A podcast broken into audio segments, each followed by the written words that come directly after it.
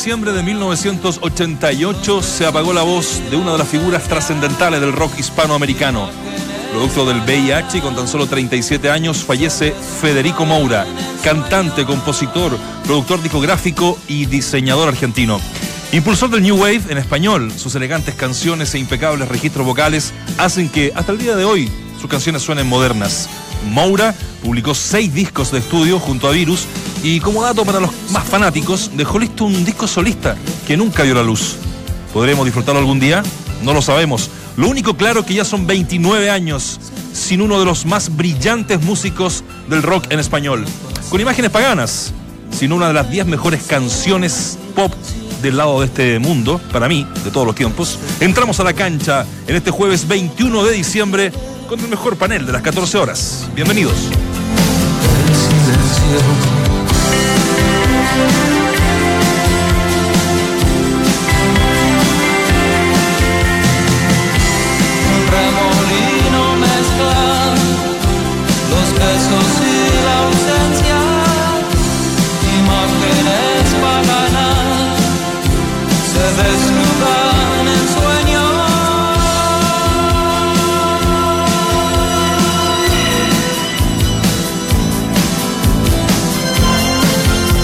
Bienvenidos a Entramos a la cancha en Dunas son las 2 de la tarde con 2 minutos. Arrancamos con Imágenes Paganas, una canción maravillosa, lo decía Claudio Waldemar, Dante, ¿cómo están? Buenas tardes.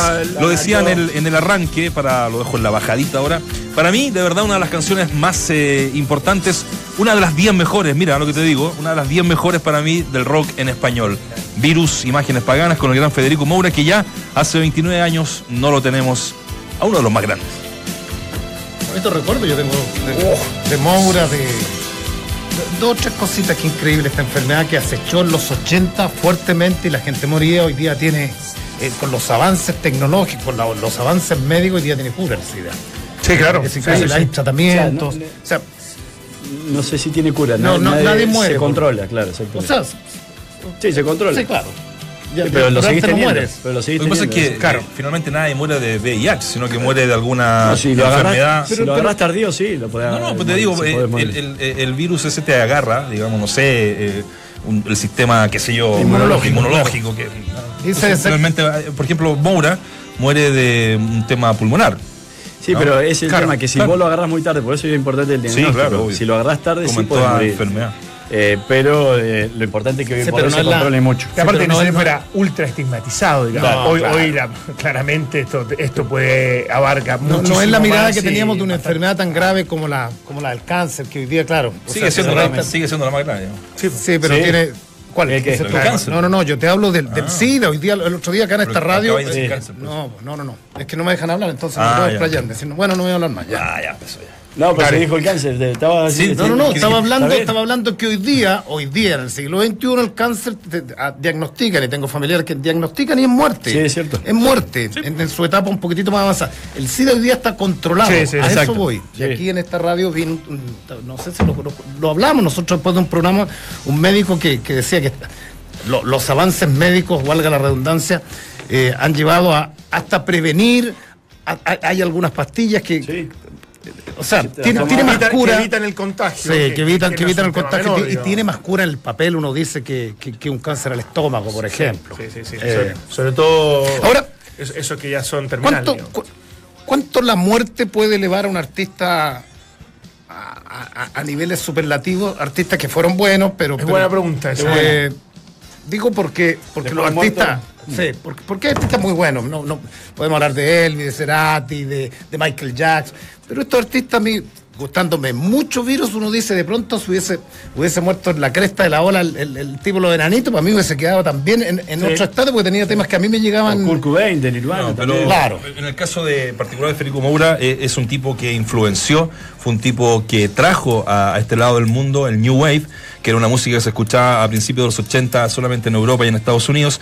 Entonces fue precursor de, una, de un estilo que después fue muy eh, replicado. Además, gracias a Virus y este tema de la guerra de las Malvinas, que yo lo explicaba al- alguna vez acá, Sí. que las radios argentinas solo permitían y permitieron a partir de esa guerra poner música en español.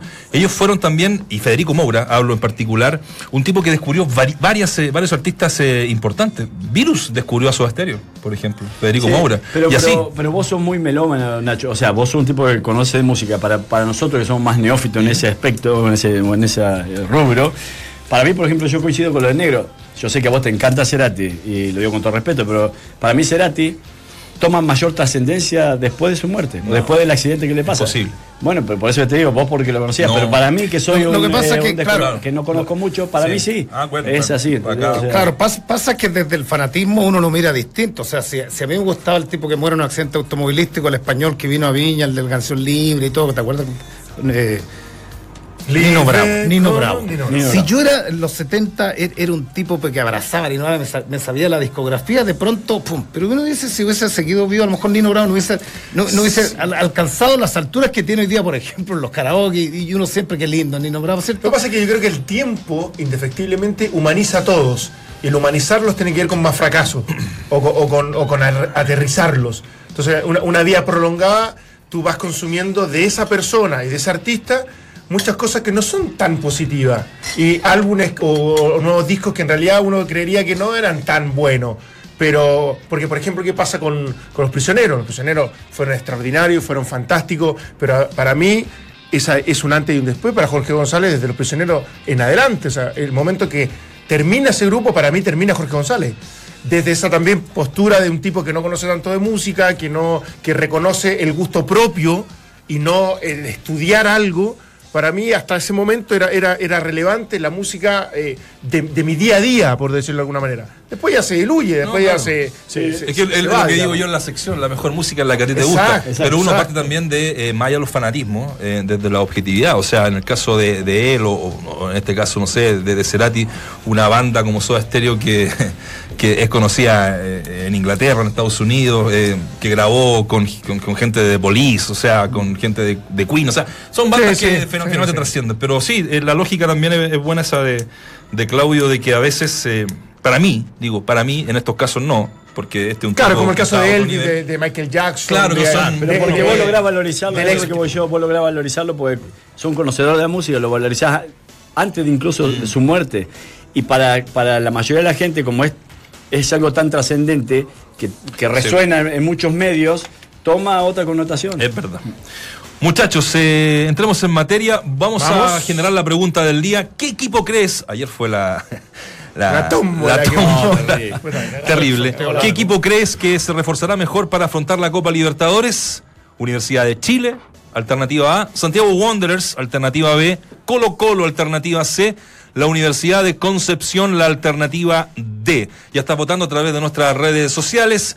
Ya lo sabes, eh, ¿qué equipo crees que se reforzará mejor para afrontar la Copa Libertadores? La U, Wanderers, Colo Colo y la Universidad de Concepción. Todos sabemos ya cuáles son los grupos, pero aquí estuvimos haciendo un, un trabajo pero- de flechitas. Un trabajo de flechitas que está bueno, sobre todo en el cuarto equipo que va a ocupar el grupo número 5, muchachos. Bueno, el grupo de dos de Colo Colo está mm, conformado también por Atlético Nacional de Colombia, el Bolívar de La Paz y el Delfín de Ecuador. Ya voy a mm, dejar en la mesa un matiz que, que, que ¿Sobre tengo al equipo? respecto de ese grupo, que Ah. dicen que es el más fácil, pero eh, no, no lo sé tanto. Está el grupo 5, eh, Cruzeiro, la Universidad de Chile, Racing, con el ganador de la llave 11. Aquí nos vamos a la llave 11, que dice ganador de la llave 3 y el ganador de la llave 6. Y de ahí la flechita se va a la llave 3, que ya está eh, clasificado el Jorge Wisterman de Bolivia. Y en la llave 6, el rival de ellos, que podría ser rival en el grupo de la U, la Universidad de Concepción y Vasco da Gama. Ah, es ¿sí? decir, la U de Conce podría entrar al grupo de la Universidad de Chile. Tocó con Vasco, sí. Ganar la Vasco. Y después a Wilterman. no está- Vino- no pero está ojo, cuidado. Bueno, llave 8, Wanderers con el Melgar del Perú. Y la otra mm, llave que también tenemos. Sí, vamos de, vamos de inmediato. Bueno, ahí se las cuento porque tenemos un, contacto. Eh, son las 2 de la tarde con 10 minutos.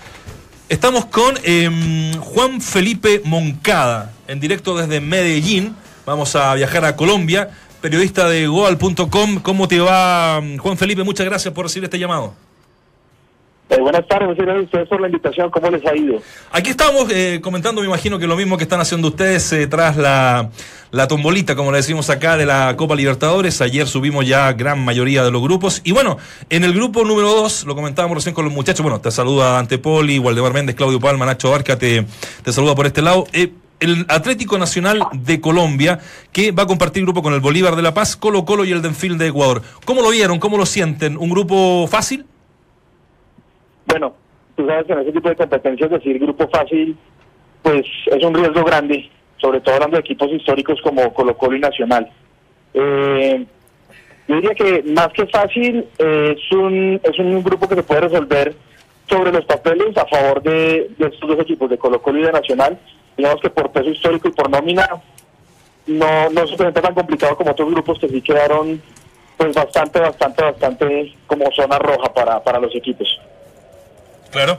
Mira, nosotros sacamos la cuenta acá con Claudio, eh, en la conversación del café previo al programa, que eh, el Atlético Nacional, en, en, relación al Bolívar, a Colo Colo y ni hablar con el Delfín de Ecuador, debe ser el equipo que eh, mayor recursos tiene para reforzarse. De hecho, es uno de los equipos fuertes, obvio, de Colombia históricamente y que también ha hecho buenos papeles en, la, en los últimos torneos internacionales. ¿A partir de eso creen que hay una ventaja?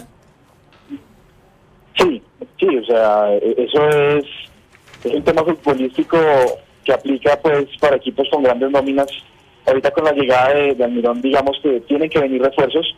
Y el tema de la que queda Atlético Nacional, pues es bien sabido que es de los equipos en Colombia que más capacidad de gasto tiene.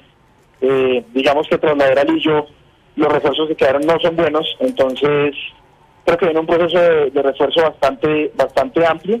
También teniendo en cuenta que se pueden dar contrataciones digamos que espectaculares como el tema de David Espina que se que se ha hablado bastante de su posible regreso a Colombia para retomar ritmo y tener minutos de cara a la Copa del Mundo.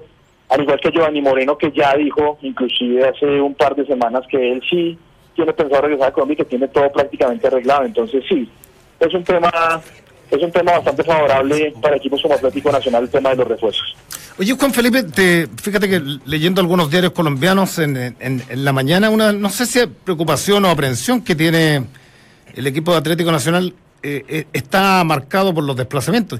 Y hay un diario que, que, que, cuenta todos los kilómetros, los miles de kilómetros que va a tener que, que cubrir Atlético Nacional.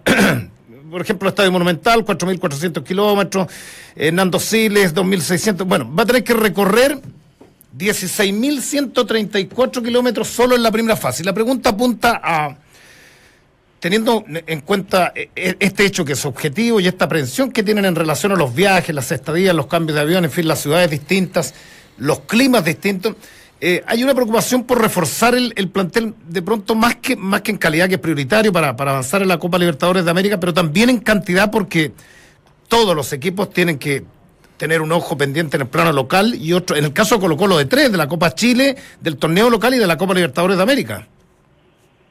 Correcto, sí, tienen toda la razón y sí existe la preocupación eh, a la hora de hacer refuerzos. Como te comentaba hace un minuto, el tema de con Lillo quedó, digamos, quedó a medias del plantel, ya no es un plantel tan fuerte como el que tenía Reinaldo Rueda hace un año, cuando, cuando se coronó campeón Atlético Nacional era un plantel que tenía básicamente dos nóminas, una que jugaba campeonato local y otra que viajaba, que no sufría el desgaste y que como se pudo ver a lo largo de toda la Copa Libertadores del 2016 no, no sufrió el cansancio, no lo castigó el cansancio. Ahorita es una preocupación que hay dentro del plantel, precisamente por lo que tú mencionabas. Ahorita no hay una nómina tan extensa y más allá de la, de la calidad, como comentabas tú, la cantidad de jugadores pueden estar apuntando a los objetivos que, que, se buscan en 2018, que es volver a pelear por la Libertadores, volverse a establecer como rey de América.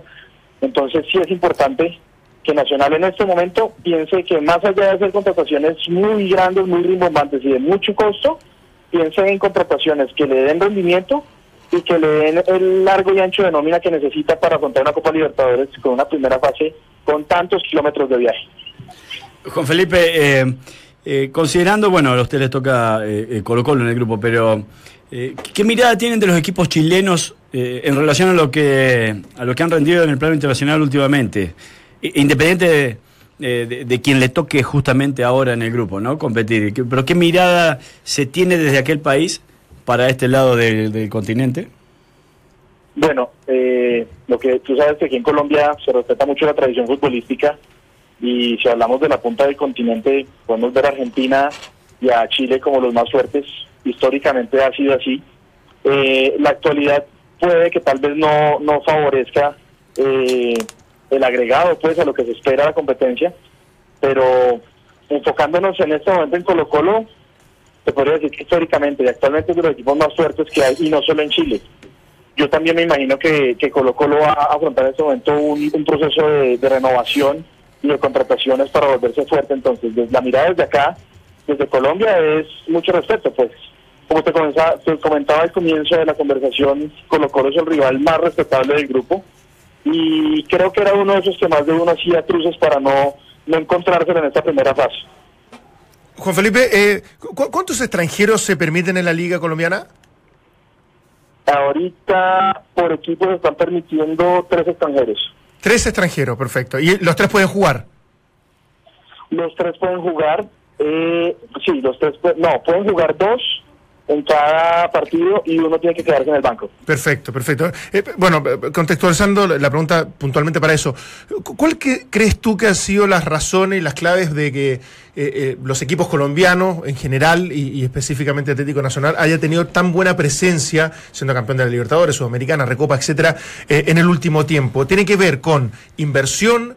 Con, con una, un gran trabajo de divisiones inferiores, con un, eh, una liga ultra competitiva que permite elevar evi- evidentemente eh, el, rendimiento general de los equipos. Cu- ¿Cuáles son las bases del por qué este progreso, por lo menos en este último tiempo, del, del fútbol colombiano para discutirle mano a mano a Brasil, Argentina, que son los todopoderosos? Bueno, digamos que todo todo viene de la competencia. Eh, digamos que la liga colombiana ha aumentado bastante su nivel, exigiendo a los que llegan, a los que ascienden, exigiendo a los equipos tradicionales. Y la pauta la han venido marcando Independiente, Independiente Santa Fe, tú sabes, campeón de Sudamericana, y Atlético Nacional, que pues históricamente es un equipo ganador, pero que en el último tiempo, a raíz de la buena administración, yo digo que es a raíz de la buena administración de los clubes, una buena junta directiva, un presidente que se contagia, un presidente que trabaja mano a mano con los entrenadores, que los deja trabajar, que busca refuerzos de calidad, que es un fútbol que dejó hace tiempo de estar estancado en, en que siempre ganaban los mismos. Aquí, afortunadamente, la competencia da para que equipos pequeños, pues, o sin mucha historia, puedan acceder a copas internacionales y eso hace que en la medida que los equipos tienen participación, hagan inversión. Entonces, para mí, los grandes responsables del gran momento que es el colombiano a nivel internacional son directivos como los de Atlético Nacional y, y de Santa Fe, que ponen la hora alta y exigen a los demás. Tú te puedes dar cuenta ahorita con el campeonato de millonarios, que es nuestro actual campeón, que hay un proceso, se confió en Miguel Ángel Russo, cuando el equipo estaba caído lo, lo, lo, lo confirmaron, le renovaron su contrato y lo sacó campeones. Ahorita para Libertadores tiene que venir algo muy parecido a lo que hizo Nacional hace, hace un año. Juan Felipe, te quiero cambiar de, de- tema, la Copa Libertadores. eh, algo que también está muy contingente acá en Chile, la búsqueda del nuevo entrenador de la selección chilena. Entendemos, y quiero saber si tú manejas alguna información al respecto, que eh, ayer Arturo Salá, presidente de la Asociación Nacional de Fútbol, de la NFP en rigor, eh, tuvo una reunión con Reinaldo Rueda en Cali. ¿ya? Es la primera alternativa, dicen que estaría todo más o menos sellado. Eh, ¿Manejan alguna información ustedes allá como medio? Eh, ¿Salen las páginas deportivas? Cuéntanos, porque de verdad nosotros estamos eh, muy preocupados de ese tema. Sí, claro. Eh, tú sabes que cuando se trata de entrenador nacional, sobre todo en una selección como Chile, bicampeón, eh, bicampeón de América, pues los rumores no faltan. De hecho, el profesor Molestia hace un tiempo, eh, porque un diario de Cali, precisamente, dijo que él se iba a volver a, dirigir al Deportivo Cali porque tenía un pariente muy enfermo allá, cosa que él negó rotundamente. Ahorita lo de Chile creo que es una opción, eh, pues que el presidente lo, eh, hace dos días dijo que pues no había ninguna oferta y que él estaba muy contento allá. Pero creo que el reto que está buscando Reinaldo es ese. Después de ganar una Copa Libertadores, creo que el reto siguiente es ese, una selección grande, una selección eh, fuerte del continente, más en el momento en el que está Chile ahorita, que la moral está un poquito baja por la no clasificación a la Copa del Mundo. Eh, la información que manejamos acá es que tendría ya una oferta, una oferta concreta en, en, en dólares, un salario, digamos que imposible de rechazar. Y Respecto a la reunión, no manejamos información concreta, entonces es mejor no especular. Pero yo creo que es una posibilidad grande y, es muy factible que Reinaldo pueda firmar con, con, con Chile para, para los próximos procesos eliminatorios. Eh, Juan Felipe, respecto a lo mismo, en algún momento hablamos con, con- con periodistas allá y nos decían que, ojo, que una de las opciones que manejaba también Reinaldo Rueda era que post-mundial, cuando ya se termine, probablemente, esto en teoría, el proceso, el ciclo de Peckerman, la- las miradas estaban puestas específicamente en él, para dirigir a la selección col- colombiana. Eh, ¿Hay algo de cierto en eso o, o son solamente noticias que, que nos llegan a nosotros como rumor? Bueno, tú sabes que cuando un técnico pide un gran momento, todo el mundo lo quiere para, para la selección. Y es- eso se suscitó especialmente cuando Colombia comenzó a decaer en fútbol, cuando tuvo problemas durante la eliminatoria, eh, cuando de estar de segundos pasamos a estar de quintos, todos esos rumores comienzan a hervir, hervir, hervir. Y sí, pues digamos que por, por proceso, por fútbol, por resultados y, y por lo que está haciendo ahorita, pues el ideal sería él, pero tú también sabes que los directores técnicos tienen una carrera que tiene que avanzar, avanzar, avanzar y ellos no pueden proyectarse a plazos tan largos como después del Mundial. Porque una buena participación va a llevar a que digan, bueno, renovemos a Peckerman y posiblemente Peckerman diga, bueno, me quedo o bueno, me cansé. Pero pensar a tan largo plazo es complicado. Pero si me lo preguntas a mí, como periodista y como colombiano, pues el ideal después de un proceso tan exitoso como el de José Peckerman, pues es que venga un colombiano como Reinaldo Rueda que se está haciendo las cosas muy bien y que tiene un estilo de juego definido y que podría venirle muy bien al equipo. Tene- tenemos poco tiempo, Juan. Eh, eh, lo de Magnelli se va de, de Atlético Nacional, tuvo poca continuidad con Lillo, ¿no? Sí, le fue mal, le fue mal con Lillo, básicamente no porque no, no está en el nivel, sino porque el esquema de juego de Juan Manuel Lillo no, no da espacio, no, no cabía Magnelli ahí. Perfecto. Estamos muchachos, eh, te, te queremos agradecer muchísimo este contacto con eh, Radio Duna. Eh, estábamos conversando con Juan Felipe Moncada desde Medellín, periodista de Goal.com. Te mandamos un abrazo gigante y bueno, vamos a estar en contacto lo que necesiten ustedes de vuelta. Aquí estamos también. Muchas gracias por la invitación y un saludo para todos los oyentes de Radio Duna. Abrazo. Chau, chau. Esto es Entramos a la cancha en Duna 89.7. ¿Qué equipos crees que se reforzará mejor para afrontar la Copa Libertadores? Es la pregunta del día aquí en Duna. Universidad de Chile Alternativa A, Santiago Wanderers Alternativa B, Colo Colo la C, Universidad de Concepción la D. Ahí en... em, esto es Facebook, ¿no? Está el 33% dice que la U, el 11% dice que Santiago Wanderers, el 45% de Colo Colo y eh, el 3% de la Universidad de Concepción. Y en Twitter, muchachos, sí que es eh, la diferencia bastante eh, Marcada. eh, marcada. Marcada. Les cuento que la Universidad de Chile tiene 11%, Santiago Wanderers un 4%, dicen que Colo Colo con un 81% será el equipo que mejor se reforzará y la Universidad de Concepción con 4%. Eh, vamos a entrar en, el detalle de esto de la, de la Copa Libertadores. Eh, yo, yo les quería dejar planteado algo que eh, les comentaba antes de irnos al contacto acá con nuestro compañero.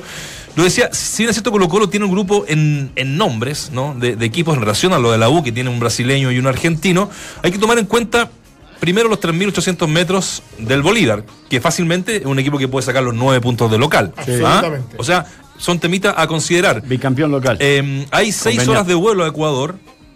Eh, la ciudad de Manta está a 200 kilómetros de Guayaquil. Está en el Océano Pacífico y estamos hablando también de humedad, como Guayaquil, los que tenemos oportunidad de conocer, tremenda, Sí. ¿no? Entonces ahí hay otro detalle. Y las siete horas de viaje a Medellín, ¿ah? en avión. Ahora, el colega, tú lo leíste en un diario, ¿no? Que hablaba de la cantidad de kilómetros. Pero no, hay que se- recorrer sí, un poco la pero, mierda, pero no no, no sean en bicicleta, digamos, no. Pasa que la- No, no, pero, pero igual, ojo, porque. No, te- no, hablaba de 4.500 kilómetros. Claro, desde el desgaste de planificar a ese nivel de viaje, logística, eh, etcétera, etcétera, y, y- y teniendo en consideración que también tiene un campeonato local donde tiene que ser competitivo, o sea, al Claro. final tienes que tener Ahora- herramientas suficientes para poder. Ahora, los colombianos que algo algo. saben de, de Copa en los últimos tiempos, Sí. es lo que decía el periodista, ellos tienen que armar dos o tres equipos. Y Colo Sí. Colo va a tener que priorizar. Fíjate que está eh, le- le- leyendo eh, Lillo, ¿te acuerdas de Malillo que le decían acá que, que vino ayudante a San Sí, y no le Juan fue Manuel bien? Lillo, sí. Juan Manuel Lillo. eh, Técnico ayudante de Guardiola. y de lo- y de los refuerzos que suenan, cacha, los refuerzos que suenan en el Atlético Nacional. David Ospina eh, dice que tiene virtualmente listo su salida con, con el Arsenal, Arsenal. Arsenal. porque quiere, quiere llegar al Mundial con ritmo de competencia y que ha perdido permanentemente en la batalla de ser pues, titular en el Arsenal. Camilo Zúñiga, que es un lateral que lo conocemos todos, Muy que buen es muy buen jugador Muy y que buen estaría jugador. virtualmente arreglada.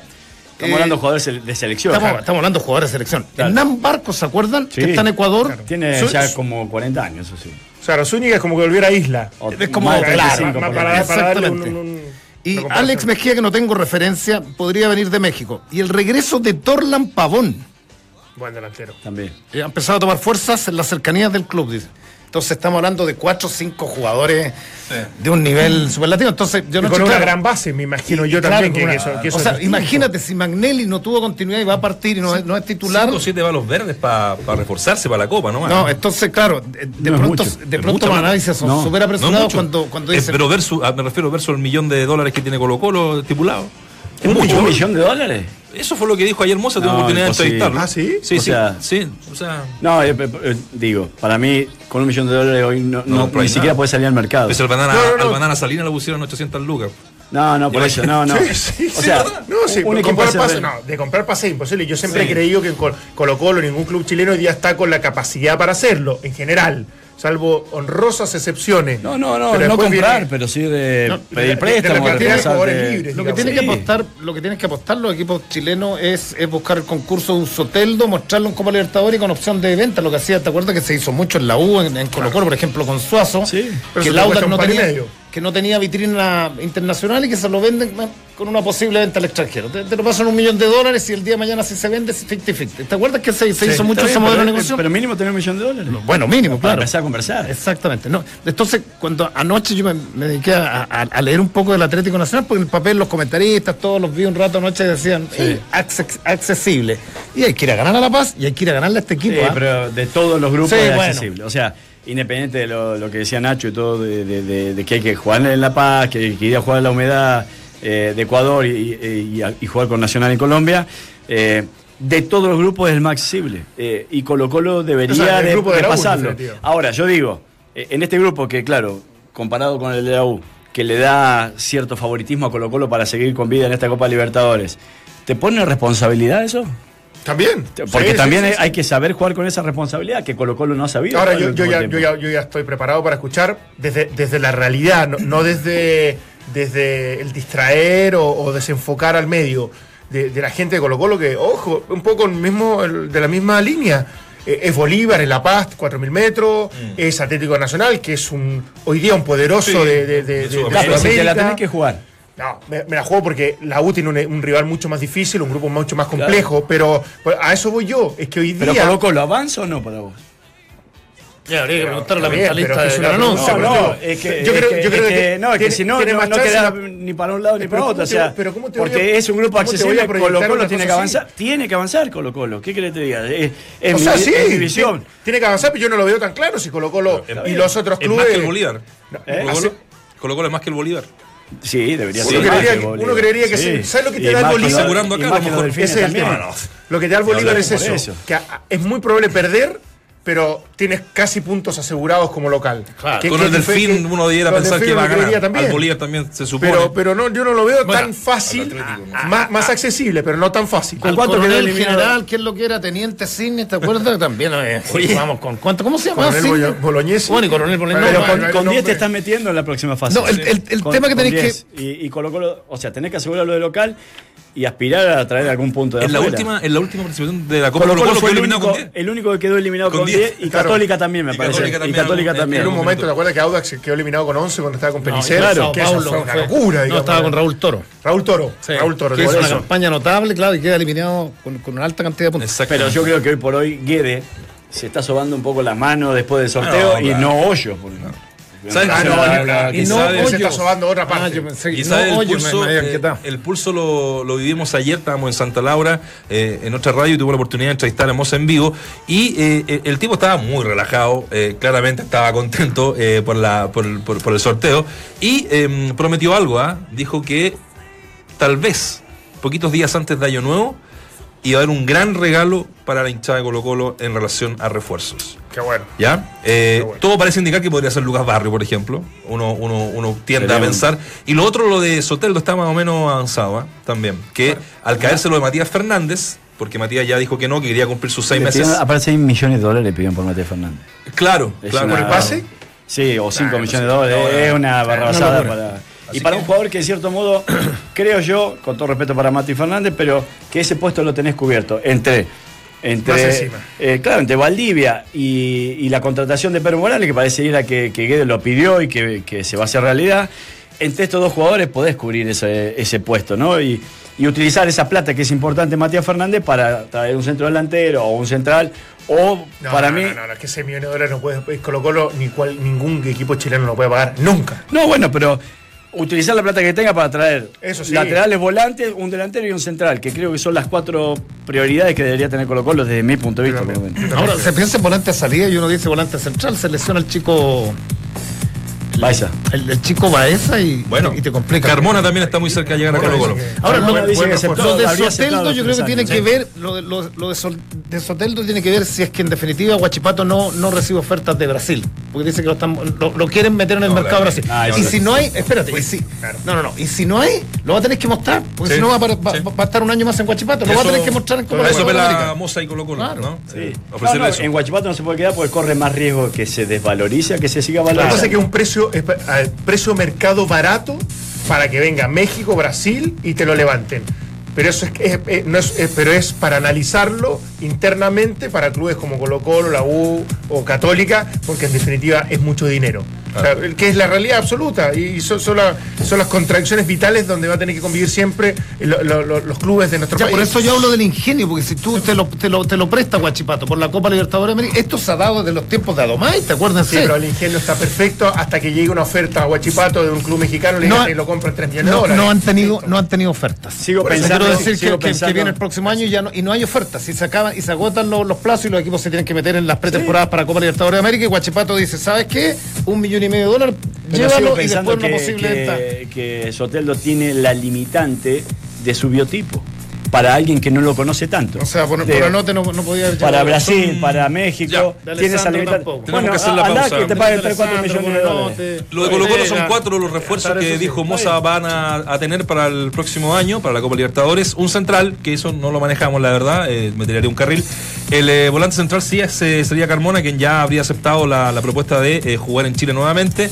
Soteldo y este sería el gran bombazo para la hinchada Colo Colo, Lucas Ramón Barrios. Vamos a hacer la pausa porque tu día dura más de 90 minutos. Relax Fit de Sketchers es la comodidad y el estilo que necesitas. Ingresa a Sketchers.cl, elige tu modelo y disfruta con cada paso. Piscinas, carpas, ventilación y todo lo que buscas para este verano lo encuentras en el especial verano de Easy. Todo para vivir la mejor estación del año en tu hogar. El mejor lugar del mundo. Descubre más en nuestras tiendas y en easy.cl. Easy, vivamos mejor. Hacemos la pausa y ya regresamos con más. Entramos a la cancha en Duna.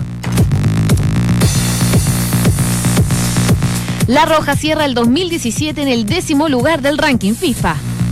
Alemania sigue siendo la mejor selección del planeta, seguida de Brasil y Portugal. Paolo Guerrero se mostró feliz tras la rebaja de la sanción que le permitirá jugar en el Mundial.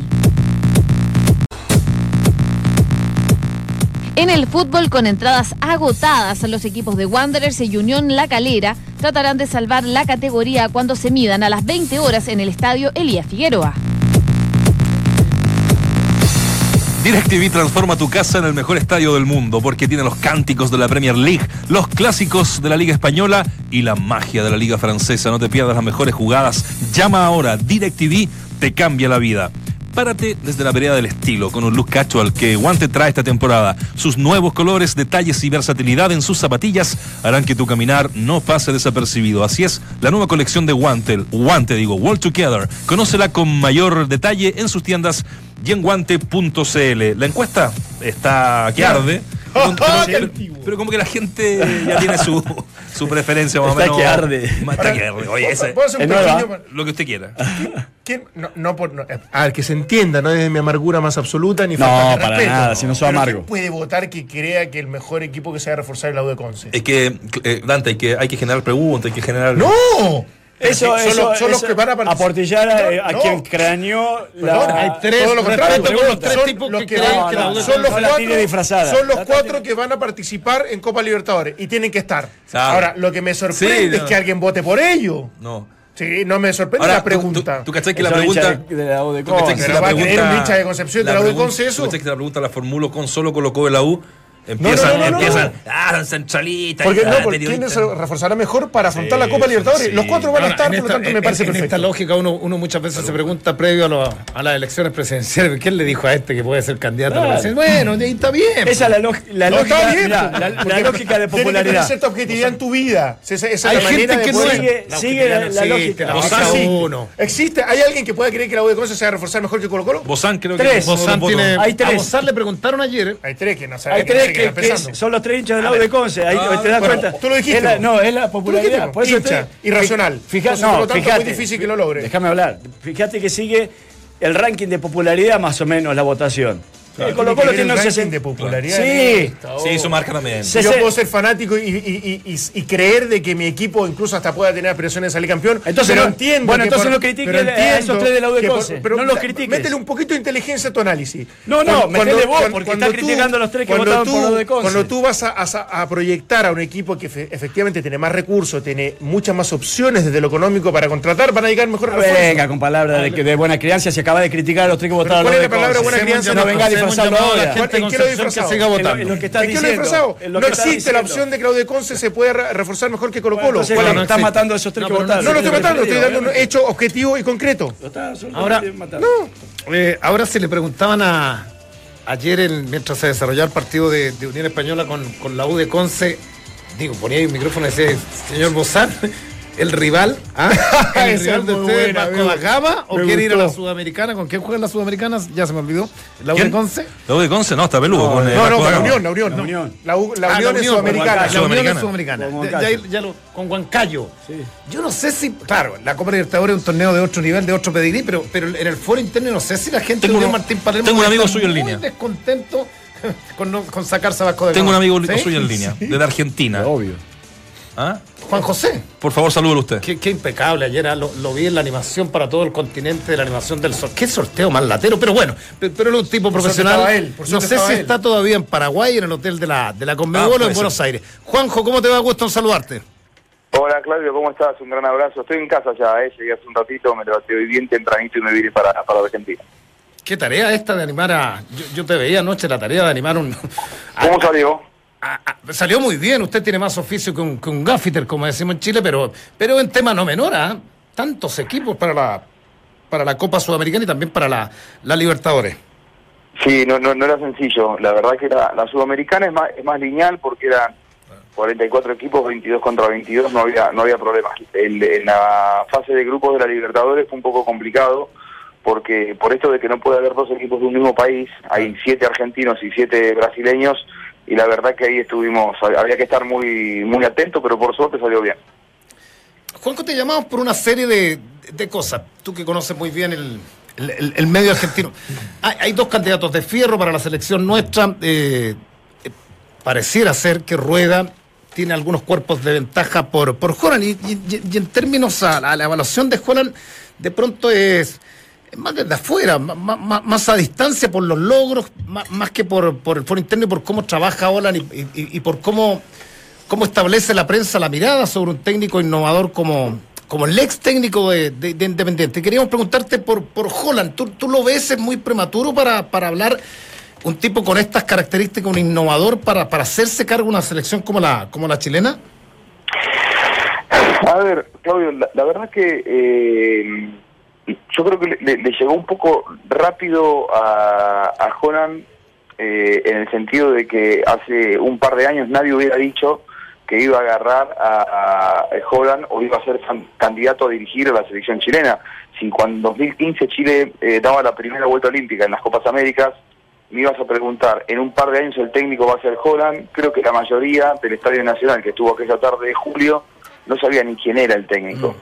Eh, y, y Holland seguramente estaba recién iniciando su, su relación con Defensa y Justicia, o ni siquiera, creo que estaba trabajando todavía en inferiores de Banfield. Ahora, eh, yo creo mucho que hay que hay eh, a veces modas, ¿no? Que, que como que todos vamos detrás de un nombre y de repente se hace furor y todo el mundo habla de, parece que hoy Holland fuera Guardiola. Y yo creo que Holland tiene sus méritos, tiene un trabajo interesante que lo avala, eh, ha sido un tipo revolucionario, un tipo que ha cambiado eh, a través de su trabajo y a través de su personalidad eh, su, el- una, un- una esfera, una atmósfera bastante eh, negativa que había en Independiente, en donde la problemática no tenía que ver solamente con lo futbolístico, sino mucho tenía que ver con la falta de identidad, un equipo que había perdido identidad, que se vio al descenso, que era gobernado por barra bravas. Creo que ahí él tuvo uno de sus principales aciertos, que es empezar a cambiar esa tendencia, marcando quién era el que, el que mandaba ahí. Ahora, si Holland tiene o no tiene los avales como para ser ya tan rápido el técnico de la selección de Chile, y yo, a mí permitímelo dudar, y no, no, es por decir que eh, Holland es un mal técnico, todo lo contrario, me, me encantó el, el Holland de, el Independiente de Holland, ahora, creo que hablar de la eh, selección campeona de América, bicampeona de América, que de repente el único candidato parecería, si no es Holland, no hay mañana, a mí me parece un poco exagerado. Sí, ha hecho un buen trabajo, sin embargo, eh, creo que eh, su movimiento dentro de la liga no ha tenido más de un año. Sí ha sido un técnico revolucionario eh, y, y- y creo que es un buen técnico. No es un dato menor si, si va a continuar o no con, con Coban, por ejemplo, su preparador físico, que ha sido determinante en la relación con los jugadores. Muchos dicen que su mano derecha en la relación con los futbolistas es precisamente el profe Coban. Y, y yo creo, ustedes lo conocen mejor que yo en detalle, pero que- creo que no es un vestuario fácil el de, el de la selección chilena. Si vos se te va tu mano derecha para manejar a los jugadores, no sé qué tan sencillo será eh, lo, lo de Holland en Chile, ¿no? Sí, ayer, Juanjo, un gusto saludarte. Eh, ayer hablábamos con Tocali y decía que Coban era parte fundamental de- de- del Sí. trabajo de, de Holland, pero este eh, lo que te quería preguntar es que eh, en una carta que, que publicó justamente el propio Holland, habló de amenazas a la familia, habló de amenazas incluso de muerte telefónica, eh, en un club que está gobernado por un sindicalista, en cierto modo, Moyano. Si nos podés aclarar un poquito de, de qué se pudo haber tratado todo esto para posicionarnos eh, bien en cómo se está moviendo el fútbol argentino eh, y qué tuvo que aguantar justamente Holland. Sí, Waldemar, mira. eh, bueno, ante todo te digo, Waldemar, te, te- te- lo sigo a ustedes del trabajo que hacen anoche ahí con, con Fernando en, en Fox y la verdad me gusta mucho el, el trabajo que haces, así que te felicito. Gracias. Eh, la, la verdad que yo, yo lo que lo que observo en, en Independiente que es un club manejado por, o fue manejado por mafias durante muchos años. Eh, creo que ha sido un detonante aquello que pasó con Begote Álvarez y seguramente las amenazas a las que se refiere eh, Holland tiene que ver con, con, aquel auto que le cruzaron a la salida de, del entrenamiento independiente en el acceso sudeste, donde le pidieron 50 mil dólares a partir de su negativa él se puso enfrente a la, a al sistema, ¿no? al sistema de los barra bravas. Encima Begote Álvarez cayó preso, viene por ese lado. Ahora, lo de Moyano con Independiente seguramente en algún momento habrá que eh, investigar un poco eh, y yo estoy seguro que, que Moyano está haciendo un gran trabajo en Independiente. Ahora, a mí también me sorprende eh, lo rápido que ha, que ha gestionado eh, la crisis de Independiente. Ha sido realmente notable y, y- y ha cambiado mucho una tendencia de muchos años negativa. Seguramente las amenazas de Holland vienen por, el- por el lado de la barra brava, no por el lado de Moyano. Eh, y, había eh, una, una cuestión de, Estado, de que Holland se quedara en Independiente, porque eh, prácticamente la gobernabilidad se la garantizaba Holland a partir de un equipo tan grande como Independiente, que se había al descenso, que, que llevaba muchos años sin, sin una buena gestión eh, en la dirección técnica. De repente Holland se quiere ir justamente por la barra brava, eh, que se fuera Holland diciendo que su problema era con la barra brava, volvía a poner sobre el tapete eh, la crisis que hay en, en la mayoría de los clubes, por no decir en todos los clubes de la Argentina, con los clubes manejados por barra bravas. Entonces, parece que viene un poco por ese lado, yo no creo que tenga que ver tanto con, con el tema de Moyano, pero sí creo que con el tema de la, de la barra brava, que más allá de que haya caído el bote Álvarez, el resto está escondido, pero no está preso. Juan José, em, te paso un poquito a lo que también nos interesa a nosotros, el tema del grupo 5, donde está la Universidad de Chile, uno de los equipos más grandes que hay también acá eh, en nuestro país, y que está entrelazado con Cruzeiro y con Racing de Argentina. Em, hace pocos días eh, Eduardo Coudet asumió la dirección técnica de Racing. ¿Cómo fue recibido eso entre en el medio, entre los hinchas, y que nos hagas una radiografía de este Racing que podría encontrar la Universidad de Chile el próximo año? Mira, hace seis meses eh, lle- volvía Coca a Racing, eh, Coca echaba al, al 50% de los jugadores con los que él había sido campeón en 2014 y traía un montón de nombres nuevos, gastó algo así como 10 millones de dólares seis meses atrás para reforzar el plantel y las cosas no le salieron. Eh, yo creo que mucho tuvo que ver justamente con eh, la mala relación que Coca tuvo con el vestuario. Un vestuario con muchos jugadores de peso, con muchos jugadores de experiencia, con muchos jugadores o con algunos jugadores que eh, fueron campeones, el resto se había encargado de, de- echarlos eh, Diego Coca, y en medio de esa crisis generada, eh, Coca no pudo hacer una buena campaña y terminó yéndose por la crisis de resultados. Eh, a ver, volvió Milito, lo llevaron a Milito como, como manager, eh, creo que justamente Víctor Blanco lo lleva, el presidente Víctor Blanco lo lleva a Milito porque sabe que necesita alguien de afuera que eh, eh, aplaque un poco eh, lo que es un vestuario que ha quedado en llamas tras la muy mala gestión de Coca.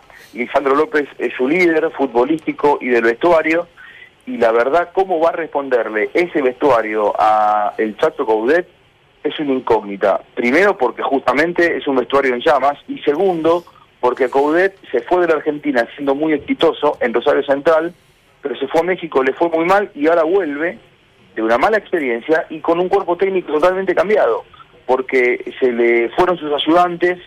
eh, la verdad que no sé cómo va a poder manejar, es, es una de las grandes incógnitas, ¿no? ¿Con qué Racing vamos a encontrarnos? Coudet a mí me parece, me parece el, el Simeone de, estos años, eh, un Simeone con cuatro o cinco años menos de experiencia. Creo yo que es un muy buen técnico, pero ya te digo, todos sus laderos se le fueron y llega a un club con mucho conflicto. Por lo tanto, eh, me permito marcar algunos puntos suspensivos con respecto a cómo será el semestre de Racing. Juan José, te queremos agradecer estos minutos eh, junto a Duna, acá los muchachos, te agradecemos y nada, voy a descansar un rato ahora, llegando recién a la casa, nueva tienda, así que muy buena onda como siempre, Juan José. Dale, un gran abrazo, saludos para todos y nos vemos en cualquier momento. Chao, chao, fin de año. Chao, chao. Entramos a la cancha. Duna 89.7. ¿Habrá comprado relojes para, Paraguayo. para, la- hay, hay para Pascua? pocos en Asunción, ¿ah? ¿Ah? Hay pocos, yo, yo, Pero hay yo feria. salí a buscar. Hay unas ferias. Hay unas ferias, Sí, sí. unas ferias donde comprar. Y no encontré muchos relojes de esos que antes. Sí, era como- como Rolex. Era muy tradicional. Una- una- tradición. un, un amigo de, de, de apellido florenciano ¿Ya? que anda con un Rolex. Ah, bonito, claro. Sí. Tiene varios. Pero él dice que no es paraguayo. Es- Cuidado. Es- la única diferencia que te marcaría, digamos. Pero Oye, bueno. buena, buena, buena mirada en relación a dos o tres temas que, no, Es que eso quería meter yo. sí, que, nos interesan. Lo de Holland es, es bueno porque un poco lo que lo que decíamos acá, de pronto la única aprensión o una de las aprensiones esenciales en, en- en la no llegada de Holland es su experiencia. Y mira lo que dice, un, un dato que, que es súper que es súper relevante, o sea, el que manejaba el vestuario hoy día no está. Claro. Y el manejar a la, No, eh, o sea, no se sabe si sigue con Bueno, él. no se sabe, ya.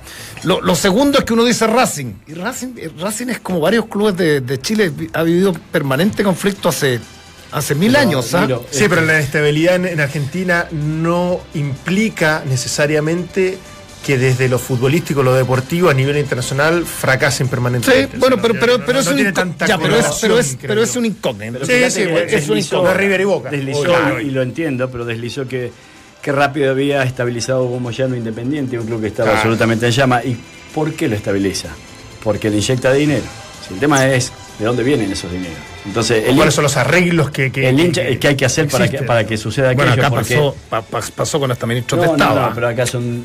No, Valdemar, eso. Pasa, pasa. No, yo quería llegar no, a- no. No, No, a está bien. No, yo quería llegar ahí. Olvídate, Yo quería llegar ahí. Es es que, que- es que vos no, es que no. Lo, lo marcó claramente recién y por eso yo hice la pregunta, porque los clubes en Argentina están filtrados por los políticos, absolutamente. ¿Y acá no, son tomados minuto? como focos de poder. Y a partir de allí, eh, muchos no se preguntan de dónde llega la plata, lo importante es que se pague. Y a partir de ahí suceden muchas cosas. que- Entonces, Sí. si en la vereda enfrente tenés a un Racing que lo acaba de decir que está en llamas, uno de los principales aportadores económicos de Racing era el hijo de Cristina Kirchner. Entonces, y por el otro lado tenés a Hugo Moyano, que es un sindicalista conocido, que presidente del sindicato de transportistas o de camioneros. Entonces, y, y estamos hablando de dos clubes Espérate. que son grandes, pero no son los más grandes de Argentina. Está bien, está bien. Eh, de pronto no hemos llegado, no hemos llegado a esos niveles. Pero acá hemos tenido atisbos más que indicios de que políticos de allá y de acá, no, no, de allá y de acá. estoy- yo mira, yo, yo, yo, yo fui a un partido de Palmeiras Colo Colo. ¿No fuiste? No, Fuiste. fui hace muchos años. Ah. Un, un- un partido que le, que le gana el- el- por la radio DN, partido que le gana el equipo de Bartichotto a, a Palmeiras, en Parque Antártico, gol de Lucas Barrio, no me acuerdo. Ah, sí, sí. Bajo Ah, a tomar sí. desayuno. Yo estaba en el hotel, en el Sheraton de, de Sao Paulo, digo. Viajaban bien hace tiempo. Cinco lucas, pero bueno, no sé por qué caí ahí. ¿ya? Y bajo a tomar desayuno. Y de pronto veo a líderes de la Garra Blanca con un expresidente tomando desayuno, con un expresidente de Colo Colo, que estuvo metido después, fue ministro de, Pi- de Piñera, y después estuvo metido en la colusión de los, de los papeles higiénicos. Entonces, porque uno los veía permanentemente a los líderes de la Garra Blanca. Entonces, salgo a Foron Cigarrillo y le digo a uno, ¿y ustedes dónde están viniendo? Porque te llama la atención, ¿no? Un hotel de tanta plata. No, si estamos acá. Entonces, no nos hagamos los lesos. En, en la U pasó en antaño también y en la Católica, y mira lo que ha pasado en, en- en- en varios clubes para. En, en- en- en el sector norte de la capital, que de pronto no están metidos en política, están metidos Pero en las, intervenciones de, La las barras intervención, bravas sí. y políticos. Acá es- menos mal que- es Que te atraviesen un auto en 100 la veces autopista. peor que acá en Sí, Chile. está bien, Que está no dólares. Pero acá existió también. Que te amenacen a tu A- familia acá- de muerte. Acá existió también. Acá existió también. No, no a esos niveles. No, no el nivel negro. ¿No? No. ¿Te digo una cosa? No. Y cuando quisieron, cuando quisieron linchar a Marcelo Pablo Bartichotto. y- ah, Ah, bueno, ya, entonces, ¿a qué niveles quieres? Ah, Porque allá van, Bartichotto. allá van con una pistola. Acá le pegaron un boleo. Ah, bueno, entonces da lo no, mismo, No, entonces. no, no, digo que da lo mismo, pero es otro. Allá cor- eh, Sí, corre, no- corre riesgo tu vida. Sí, está bien, pero- no, no está bien, no, pero- está mal. No, no, no, no te estoy Corre diciendo tu que vida. te- Pero, pero no nos hagamos las blancas palomas, si fue- por favor. Colo Colo lo ha sido. Colo Colo ha sido un equipo que históricamente ha sido sufructuado por la política. Pero no por te tipos de dimensiona allá lo que y de Argentina acá. respecto a lo que es Chile. Y, y en, eso, no. y en algún minuto, las tres barras, pasado, sí. las tres barras, los cruzados, la barra de abajo y Colo Colo estaban subvencionados por los clubes y todos. Y no me extrañaría que Y no de, alguna manera todavía sigan ciertos, Sí, ciertos sí, vínculos. no tengo ninguna duda de que hay política entre medio de esto y que hay intereses absolutos y que hay manipulaciones. Que son utilizados. Etcétera, etcétera, etcétera. Pero a, lo que iba Valdemar y que yo comparto y, y que lo conversado con mucho a nivel de, de- de los clubes argentinos es una cosa que no, no, no, no tiene nombre. O sea, es, es exponencial la diferencia para mí de lo que pasa en el fútbol chileno, que bueno, en realidad nos atrapamos una cosa que no tiene sentido. No. Lo, que, lo que yo quería llegar con lo que hablaba de Holland es que, claro, pero pasa que los parámetros para los argentinos es muy distintos. Que un técnico de moda salga campeón, venga de Defensa y Justicia, salga campeón con Independiente, que lo hace jugar relativamente bien y salga campeón de la Sudamericana, para el medio argentino es un desde.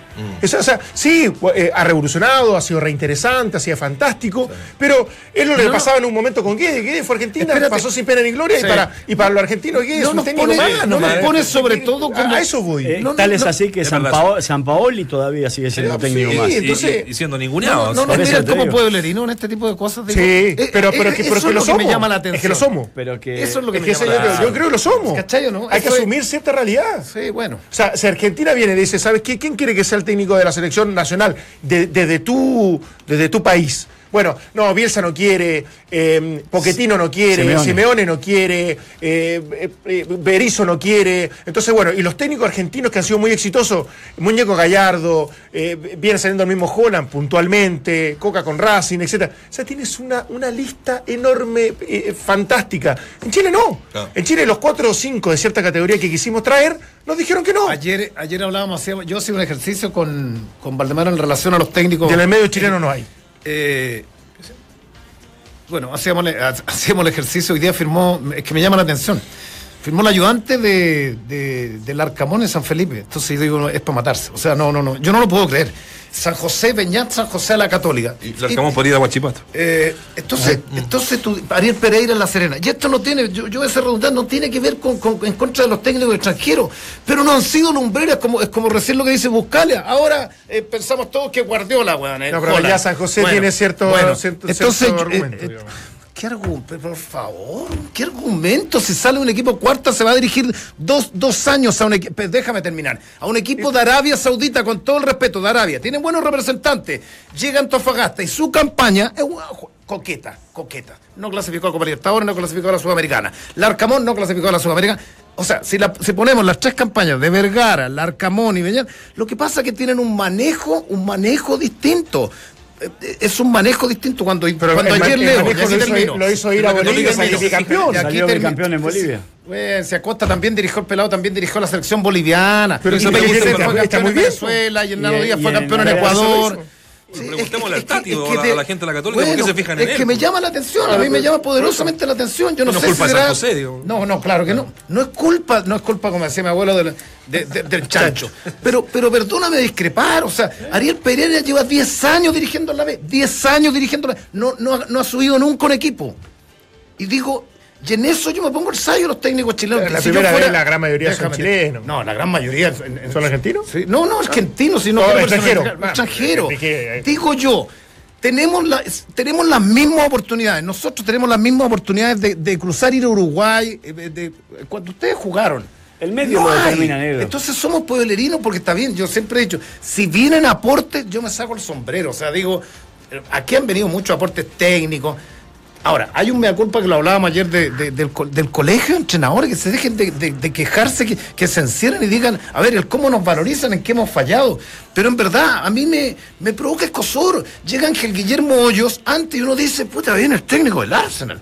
Eh, claro, y nos venden un cuento. Pero Oh, es venía la selección, No, no, ah, bueno, eh, viene de la selección, pero espérate, se- viene de la selección boliviana.